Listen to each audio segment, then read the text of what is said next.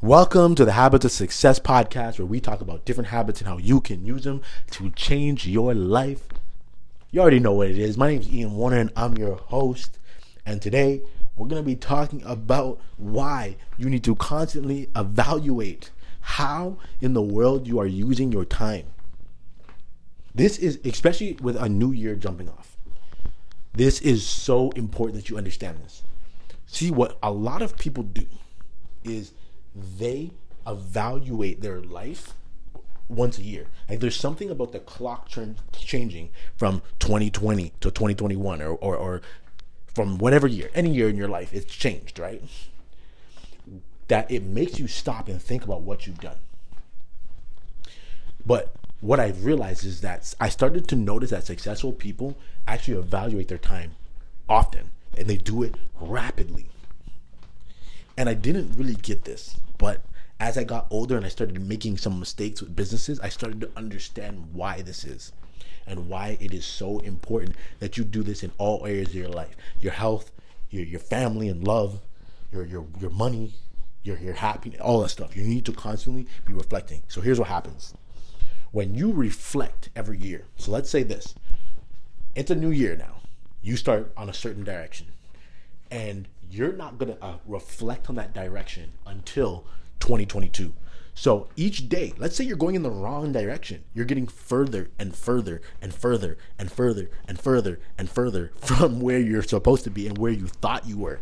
Then you get to the end of a year and you're like, wow, I'm more broke than last year. I gained weight. I'm depressed. And my family's falling apart. And you're like, what in the world? So then you start making changes, right? A new year comes, you reflect on it, you set some new goals. Here's what you should actually be doing. The more often you reflect, the closer you stay to that line that you wanted to be on. So you say, okay, well, I need to like lose 10 pounds. When you realize, wait a minute, I'm like getting off of that. But but you reflected on a monthly basis, let's say. Then you only have 30 days of mistakes. Then you can bring yourself back on it. Let's say you reflect every week. Then you have seven days of potentially getting away from it. But if you reflect every day, then you only have a couple hours. You know, you have 24 hours of getting off. But even better, if you reflect multiple times a day, you only have a couple hours then, right? Of getting off track that you can pull yourself back. So this is why earlier in the week I said that you know, I have alarms that go off on my phone. I break my my my day, so I have from three o'clock when I get up till seven o'clock. That's my first quarter. Second quarter is from seven o'clock till lunch. And then I go from lunch till four, and then four till um, eight is my fourth quarter, and then overtime is anything I do from eight o'clock till I go to bed. So, what this allows me to do by breaking up my day like this is it gives me reflection points so that let's say I have an absolutely trash morning. I get up at seven, I get up at three, and my kids get up early. Sometimes sometimes this happens. They get up at like four o'clock and I can't get them to go back to sleep. Now they're up.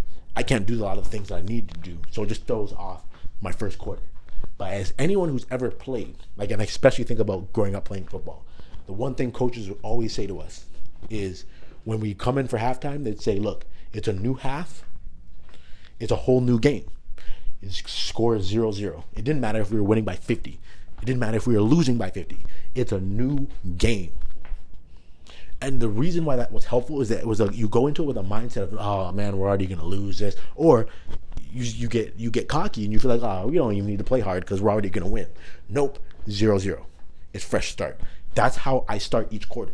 So when lunch comes, it's like okay, alarm goes off. It's a fresh start it's a new chance. So even if my first quarter, my second quarter was bad, I still got three and four to come back and make it. If one, two, and three are bad, I still got the fourth quarter to come back and make it. And if I can have a good fourth quarter, we can have overtime to punch it in and get the win. There's a lot of ways to get that W.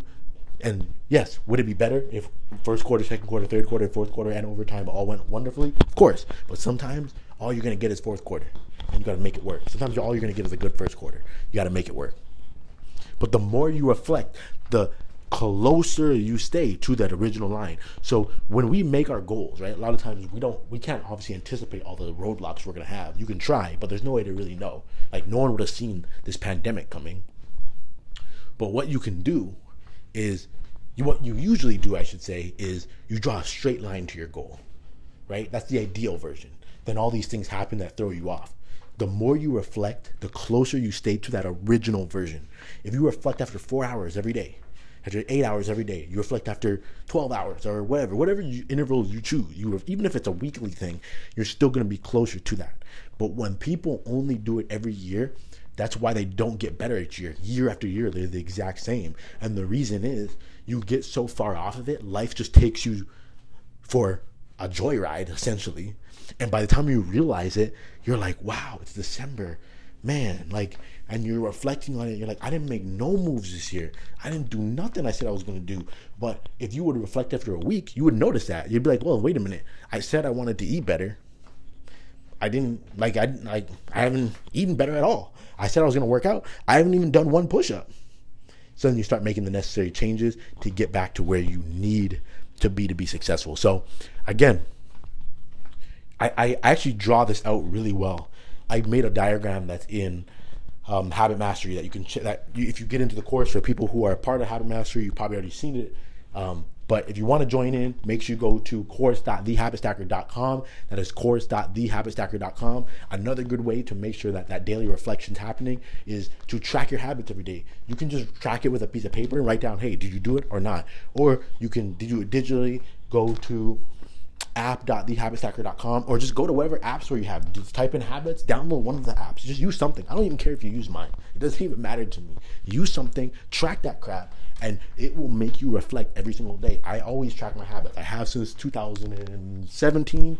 I is when I started, and I always know what's going on. I always know, hey, have I been reading? Have I been reading as much as I want to? No.